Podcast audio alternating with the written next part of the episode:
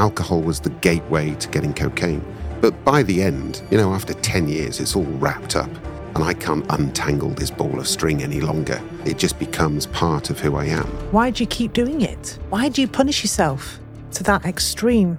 Yeah, we will never think of the consequences at the beginning. You block those out and ignore those. For me, it was You're very clever with your words. You would hmm. justify every bender so perfectly. Oh, manipulate, justify, lie Unbelie- Yeah, lying all the anything. time. I didn't know Anything. where you were. to get me out of the spotlight. And that's why the pain for the person living with you, Mm. I had to manage that pain because it really hurt a couple of times. Mm. And that was enough. Welcome to The Golding Show. My name is David Golding. I'm a recovered alcoholic, cocaine addict, and gambling addict. I'm also known as at Sober Coach Dubai, a certified and full time professional recovery mentor, sober coach, and sober companion. Hi, I'm Kristina. I'm David's wife, and I'm still here. And And got, here we are doing a podcast together. and you've got plenty of lived experience of living with an insane alcoholic addict. Plenty of lived experience. Living with you, everyone's different. My experience is with you. Yeah, indeed. Everyone's story is so unique. Yeah. We're going to talk about finding help when people need help. Okay, so there's all sorts of people may well realize that they need some help. I think, look, A, working out whether you need any help or whether you want any help And admitting it and admitting that you is need really, help. really good. It's tough to do. But I think that, Yeah, In my- you, you, you never did. oh gosh, no. Well, firstly, I wasn't fucking wrong, was I? Never wrong. I was never wrong. no, you weren't. Why do I need any help? No. Well, I've also told the story that uh, I thought that you needed help. Oh, yeah, you told the doctor to section me. Yes. My problem was you. You good job I'm laughing. It's just you're so the one- ridiculous. Well, it's just awful. And I'm sure that other people have done equal or worse. Yeah. That's where your boundaries come in. But that was a low point. because this guy isn't the man I married. What this man is saying to me is utter rubbish. Mhm. I might have smiled at you, which riled you at the time. It would. And what did you say? If you don't seek help, I will leave you. And I don't think it uh, took a long time. I said, okay, I think that's best. And I said, Leave. right, fine. Right, fine then, yeah. And uh, actually, that was the beginning of me seeking help. I mean, professional help. But let's let's just maybe take it back one step before we, we get fully Yes. into the throes of that. Okay. I'm imagining scenarios where uh, somebody has got someone close to them. I, I tend to use that phrase, someone close to you. So it doesn't just mean husband, wife, boyfriend, No. girlfriend. Could Anyone. be anyone that you know Yeah. that's close to you that you're concerned about. Okay, so let's talk about that first, which is lots of people ask me, and I'm sure they ask you, how do you know when somebody's an alcoholic? Good question. How the hell do you know? Listen, Brian likes his booze, but how do I know he's an alcoholic? Well, I knew you were because you'd been in the Priory. Sorry, that's not a funny thing, but no. I knew, I already knew. Yeah. But it's a good question, okay? The behaviors, without saying the word alcoholic, you told lots of lies. Mhm. You became very unreliable. Mm. You looked different. You behaved differently. Not that I micromanaged you, Mm. but I, maybe I tried At when I felt you slipping away. You were always finding excuses, irrational behavior. Mm. Those are the things that's on that comes to mind. They're not all of them, but everyone's different. But that's what I found with you. Mm. Very unpredictable. Mm. I'm going to go watch a football game. I'm going to London on the train. I'll see you tomorrow. I think I saw you five days later. Yeah. There were many incidents like that. There were loads like that to the point where I relied on you not coming back. Yeah. I actually relied on you staying away. Mm. I would never call you. I didn't want to hear you. I didn't want to hear the excuses Yeah. that would be poured down the phone to me. Mm. I would text you instead and say, Why don't you have a break? Mm. And in the meantime, I'd be on the phone to my mum. Personally, I, I I had my mum and my sister, who was nothing like my mum. She'd want to beat you up. She'd want to go mad with you, but she didn't. No. It's just thoughts. The thoughts didn't materialize ever. It was just thinking. Those were my two people. I didn't tell any friends. I did go to the priory, to the family meetings, Mhm. but not for very long. Mhm. Yeah, getting the, a babysitter for the four children was difficult. So let's just explain that. So when I was a resident um, in the Priory, and there's all sorts of rehabs, but they pretty much run the same way, which was it's a 28 day inpatient stay. Yeah. Okay. And for lots of us, uh, there's a bloody medical detox that needs to go on. Yeah. So let's be really clear that if somebody is physically addicted to alcohol, and what I mean by that, they might get the shakes in the morning. There's a real physical element to it. Wow. So I never had the shake. I never had. No, you didn't. No. So the shaking, they're called delirium tremens, the DTs. So that's when somebody is shaking, they've got the DTs. It's sort of medical term for shaking, but that's because your muscles have become used to alcohol being in your system. And if you remove the alcohol, they s- start twitching. They, they can't behave in their normal way. Okay. There's another bigger problem, which is for somebody who's severely alcohol dependent, physically alcohol dependent, they can have seizures. So brain seizures, That's seizures, Scary. and die. And people can die from Can that. they? Mm. So when people sometimes go to rehab and they're severely alcohol dependent, Yeah. you know, you've got to be medically detoxed. You've got to be taken off that drug. Let's be clear, it's a drug. And your body has become accustomed to having high amounts of alcohol in your bloodstream. At any point in the day. Yeah. 6 a.m. Correct. I'll tell you a brief story about how serious this is. That uh, I know of a, a gentleman who's become a close friend, actually, and um, he went to rehab a couple of times. He, he, he couldn't get it like I couldn't at the beginning, but he drank so much he was physically alcohol dependent, and he had to get on a plane to go to this rehab, and his wife had to go with him to feed him vodka so that he could make the journey because he couldn't get on a plane for 20 hours. He'd have a seizure. There was no access for him. It's a long story, but he couldn't physically go anywhere locally. And he went to his home country. Wow. And, um, you know, she had to monitor how he behaved and how much alcohol he had. Would people call her, for example, an enabler? I think in this instance, she was trying to save his life. Say, yeah, I was going to say this is. She was getting on the plane with him to make sure he got there safely. I agree. I mean, I do that too. I, uh, what I mean by that is that I don't feed people alcohol, but I'm a sober escort, part of the work I do. Yeah, that's what you've done. You know, let's say a family, we do an intervention and a family decides that, and the gentleman decides that he's going to go to rehab in England. And he'll say, Brian says to the wife, okay, I'm off to rehab tomorrow. Bye bye. And Brian ends up in Bangkok. You know, that's not going to be great. So, um, so they'll hire me to go with Brian and make sure he gets there safely. Yeah, Um, yeah, you've done. Yeah. Okay, so we're, we're back to how do, how do we know that you're an alcoholic? I can tell you from my perspective um, what I tell clients, which Yeah. is I think you've got to look at the consequences. So is your life beginning to get out of control? Yes. Um, Good are point. things are things beginning to happen? And are you fucking miserable? I mean, this is this is pretty clear. I Yeah, think you were. But that could be depression. You've got to be unclear. Yes, I know. What I saw on the outside, Mm. you're very miserable, very down. Yeah. Doesn't matter where we were in the world with company, you were always very down. Mm. You'd make excuses and go and lie on the bed because you had a headache. Mm. You didn't. You just didn't want to be in that crowd of people. That's right. I was- Okay, sorry, carry on. That's right. I was troubled a lot of the time. Mm. So I think there's the whole thing about consequences, about their general demeanor, their physical state. I think the other thing is, for me and many alcoholics, you can't stay stopped. So you might be able to stop drinking for a while and almost prove to somebody else, and you think I'm an alcoholic, I'll show you. Yes, And I'll not drink for two weeks. And I'll go, see, I think that happens a lot. that happened to me a lot. Yeah, well, you were always doing that. But then I couldn't stay stopped. Well, you were on a bender. Mm. Yeah. I did. Didn't drink for two weeks and drank every day for five days. Yeah. And everything else. Yeah, correct. So it was just worse. I remember thinking at one time, actually, many, many years ago, I wished he'd have just had his three, four bottles Mm. because he wouldn't be. Having such a blowout. Yeah. And I think the other thing is that I couldn't have one. You know, I couldn't have one drink. And it's interesting. I think that's why I wouldn't drink at lunchtimes. So lots of people I know would, on a weekend, would go to the pub and watch the football and Yeah. start drinking and then last all evening till the early hours. I could never do that because I would drink so quickly and so much. So I never drank at lunchtime. I would never go to the pub. I'd never No. arrange to meet people at the pub. Never when I was with you, do you did I ever see you have a drink Wasn't my MO. before 6 p.m. ish? because I know I would get legless. I tried it a few times and I remember going to bars when I was a young man in my 20s and I hated the eye sting of coming out of a dark bar and it's bloody three in the afternoon and the sunlight burns your retina like you've looked at the sun.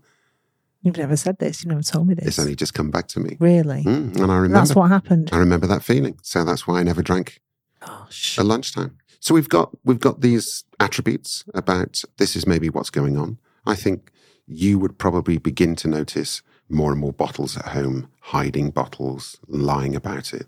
You know, I thought I was very clever. You know, we talked about me learning to cook and starting to be the chef, and it was all excuses to get access to booze. I've even known men who bought a bloody dog, Really? bought a dog, yeah, so they could walk it every night. Absolutely. And drink while they walk. drink while they walk. I know a gentleman who, on the way home from work, would go and buy a load of vodka and hide it in the hedges. No. So that then he would say to his wife, just take him Bozo for a walk. And he's got his little booze run Wow. mapped out. Okay. So I think that's interesting Yeah, it is. How much alcohol's been consumed, other lies there. If you start finding, look, a bottle of vodka hidden in the washing machine, in the garage, under the fridge, in the baby's cot, you know, we think that Yeah, we, you never did that. I can only go off Yeah. my memory Yeah. personally, but it was the excuses that you came home from work with. yeah, I've had such a bad day. Mm. You won't believe what's happened today. Mm. And off you went and your sob story. And then you'd either not bought the wine yet and you Mm. said, I'm just going to nip to Sainsbury's. Is that okay? Would you like anything? No, I've just done a big shop. It's fine. Always- got everything. I would always buy you a little present You always brought me presents. to make myself feel better. Yeah. And I knew what you used to Some do. Some flowers or some chocolates or some And I used to cringe. Yeah, Oh, I so know what this is. bell end. Yeah.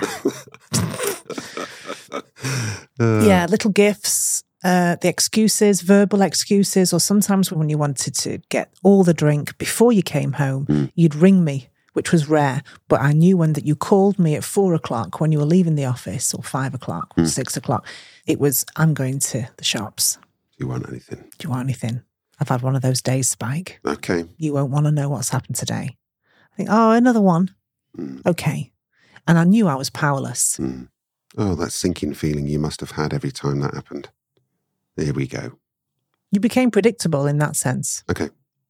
you know, you weren't saying after three bottles of wine, come on, let's take the kids to the park. Mm. Because it didn't involve the children and they were upstairs Mm. or in other areas of the house. Mhm. What you wanted to do with yourself was up to you. Yeah. If I had a chat with you about destroying your liver, destroying your body, Mm. can you imagine the rows we'd have? Yeah. I just didn't bother. What was the point? You weren't listening. No, I wasn't listening. So I just said, okay, then, Mm. see you shortly. Okay. and I don't want a gift. Thanks. Just get what you need to get and come home. Mm. And at least then, as bad as it was with you drinking, you were under our roof, Mm. not under somebody else's Sure. or somewhere else. Lost. Yeah. You were at home. Okay. There's probably one last thing that I'll point out about this question. Is somebody an alcoholic or not? I call them UBIs, Oh, yeah. unexplained beer injuries. Very good. I remember as a young man going out for the weekend, and then you wake up in the morning and you're like, where the hell did I get that scratch from? This is broken. I've fallen over, Yeah. smashed my teeth in, my face in. Yes. So these are sometimes you wake up with bruises and scratches, you have no idea where they're from. So you can't remember how you got them. No, there are unexplained beer injuries, UBIs. Now, I didn't drink beer, so mine are UWIs, unexplained wine injuries. Yeah. But typically, I would come back with some scrapes. For some people, they're really quite serious, and people get themselves in mega scrapes.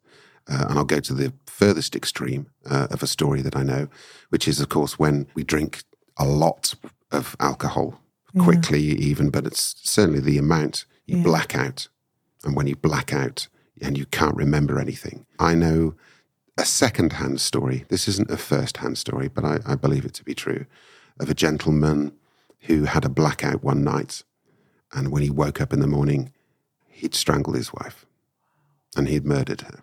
Oh, gosh. And uh, this gentleman was in the rooms of, of Alcoholics Anonymous after serving a long prison sentence for murder. And he would speak openly about what he did in his blackout. Wow. Now, lots of men get into. I've never heard anything like it before. Mm. You never told me that. Mm. So, you know, these are serious things. We, Very serious. if we black out, you can't bloody remember what you did. Well, No. people black out driving a car. They black out when they're out with their mates. They get into a fight. They do all sorts of things. I don't know. Women have sex with men that they wouldn't normally, and men have sex with women and all sorts. Oh, and the rest. Yeah. But so Why do you put yourselves through it then? Why do you keep doing it? Why do you punish yourself to that extreme? Yeah, we will never think of the consequences at the beginning. You block those out and ignore those. And it's actually this inexplicable desire to get out of ourselves and deal with the problem that we've got. You know, for me, it was about soothing myself. I had no mechanism to cope with today's troubles. And unfortunately, lots of my troubles came from yesterday as well. God. So it's, it's for me, it was running away. Can I mention something else? Mm. The white stuff. Yes, go We've on. not talked about that yet. Yeah. How did that make you feel?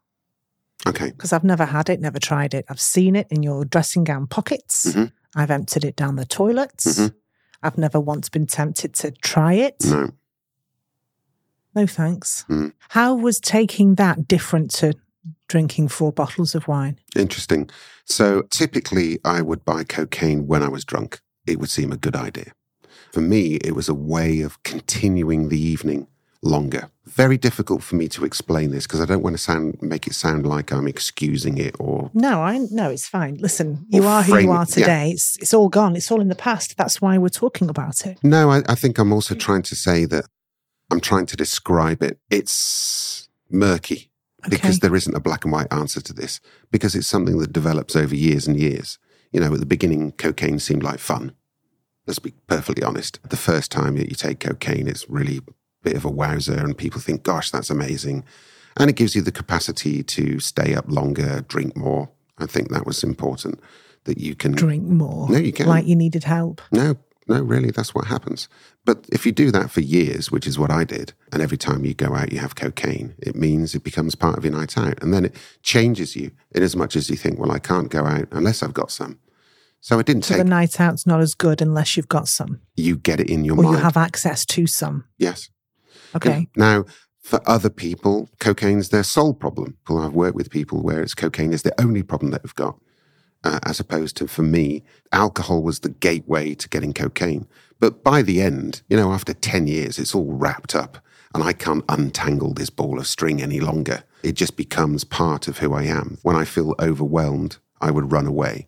And if I was really running away hard from how I felt, because of what was going on at work and at home and how I felt about myself and how much I hated myself, I would really want to run away and completely obliterate my own mind.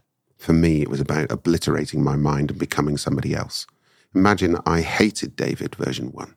That guy I hated, I, I despised him. He couldn't cope with life. He was a loser and a and complete mess. I knew that. And so when I went onto a bender, I'm trying to be somebody else and think differently, and I just don't want to be that guy. Completely remove my mind out of my own mind. You used to say that I want to take my brain out Yeah. and leave it on the side. Yeah. Mm. And everyone's different when they've had cocaine. I Everyone has different it, symptoms, not we- symptoms. yeah, we, it we, I think reactions, I think Reactions. we all react differently. yeah. And I could tell within a second when you'd had some. Mm. And then when you tried to deny it, Mm. it got me annoyed. yeah, I, I couldn't admit it. But It it, was got, all over your face. Literally, it was written Yeah. all over your face, your lips, Mhm, the way you spoke, your eyes. mhm. I used to think it was dirty. Mm. You're such a clever guy. Mm. You're such a successful, clever guy. Why are you doing this to yourself? That's what I used to think. because I was a fucking addict and I couldn't stop. Couldn't stop. I couldn't stop even if I bloody wanted to. Well, look at you now. Yeah. I It's like we're talking about this other guy, by the way. Mm. But I do find it fascinating, your mindset, how it used to be. Because I was always so on the defense, on guard. Mm. And you were always the victim. It's Yeah. not my fault. Mm. I do this because of this. Yeah. You're very clever with your words. You would Mm. justify every bender so perfectly. Oh, manipulate, justify, lie Yeah. Lying all the anything. time. I didn't know where you were. to get me out of the spotlight. And that's why the pain for the person living with you, Mm. I had to manage that pain Mm. because it really hurt a couple of times. Mm. And that was enough. Mm, I'm sure. I'm not having this pain eat away at me Mm. and make me as ill as you. Mm. Mm. No. Okay. Yeah. No, thank thanks for, for explaining that. I think it's important that I understand and that other people get to hear that. So going back to where do we find help? So uh, I just briefly finished probably talking about me. It's all about me. It's all about me. Wow. Yeah, but you you know more. I'm talking. I can talk all day about how I reacted to when you did things. Of course, this is this is important because But you help everybody overcome what you've overcome. I'm not with them. You are. You have both perspectives. Hmm. I've been there and I've recovered and I know a little bit about both. But you're here because you know from your perspective. I can put myself in your shoes and I've done lots of education and, and I've experienced an awful lot. But again, I haven't felt that.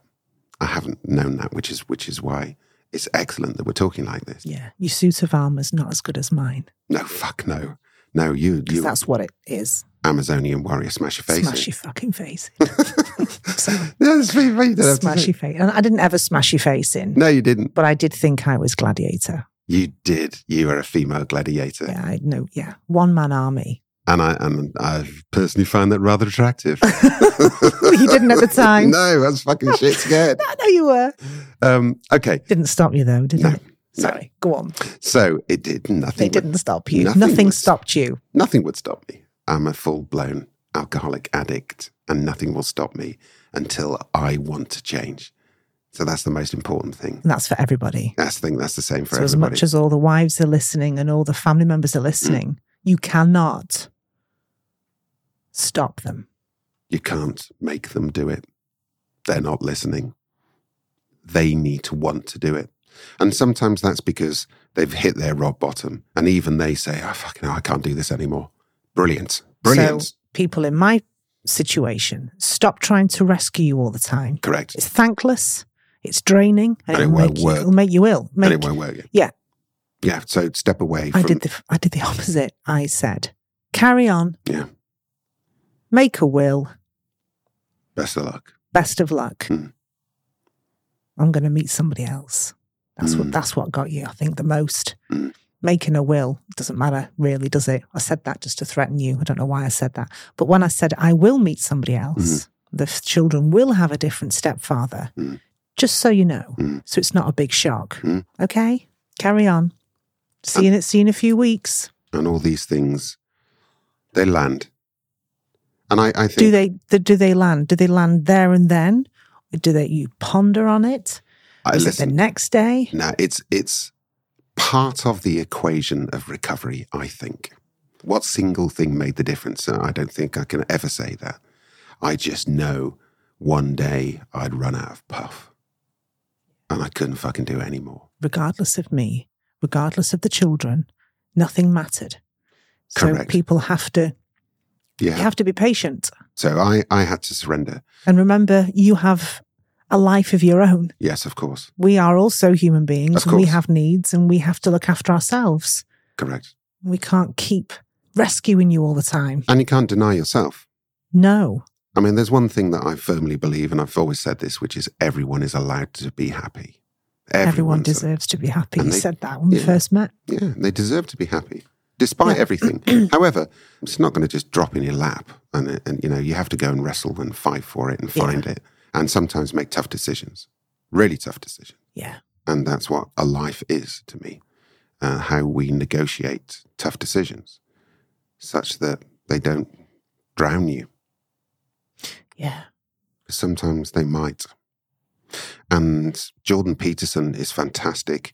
He, if you've not seen him, just Google in YouTube Jordan Peterson drowning, and he does a fantastic talk about you can't help anyone if they don't want to be helped. And you know, if somebody's drowning, there's a choice: either one's going to drown or two are going to drown, because one's trying to save the other and they're trying to trying to pull them down. Yeah. Now, look, that that's a nice thing to remember. Um, it's not a rule, which is well, you know, somebody's struggling with addiction, they can fuck off. yeah It's not black and white like that, No. but it's part of the equation of contemplation of where things are up to. So I think for me, from my perspective as the alcoholic addict, there's a moment where we need to reach out for help and ask for it. So I always say this to my new clients. If I see a new client that I'm talking to, so typically what happens if I get a client is normally it's the wife actually that comes That gets in contact. gets in contact and says Brian at home is struggling.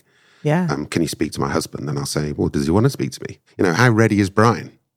And they say, well, I've told him he needs to speak to you. And I say, "Mm, okay, No. well, I'll speak to him, but you know, my Yeah. hopes aren't going to get high. But sometimes they say, no, we're gonna uh, we'll get on a Zoom call together. Or have an intervention. Yeah, or an intervention. It's sometimes that's important. So pretty much, if I'm speaking to, let's say, I get to speak to Brian, and I always tell them this: you got four choices, Brian.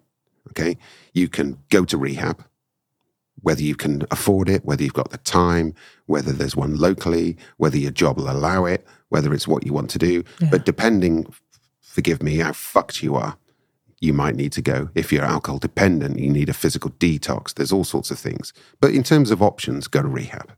The other one is you can work with somebody like me.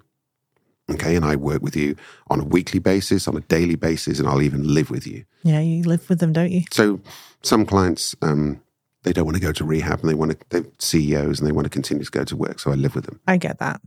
The third option, so go to rehab, work with me, is go to AA. Go to Alcoholics Anonymous. It's free. Yeah.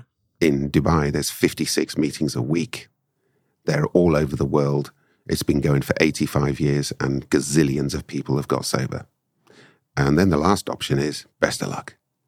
You try and do it yourself, Brian. How's that been going for you?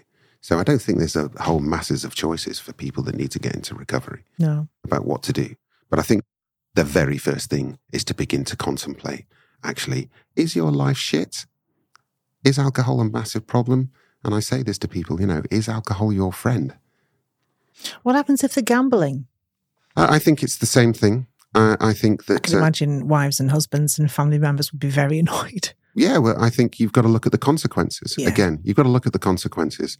Is your behavior becoming out of control or is it out of control? You know, if that's what's going on, as with all these things, Yeah. And typically, they're all the same things, which is have you lost the power to control what you used to be able to? If you've lost the power of control, you, you better start thinking that you need some help. But they have to be honest and answer that honestly Correct. because most people would say, yeah, I'm fine. Okay. And I reckon that's a really great place to leave it. Thanks, Spike. Okay. Thanks. Bye, everybody. Bye.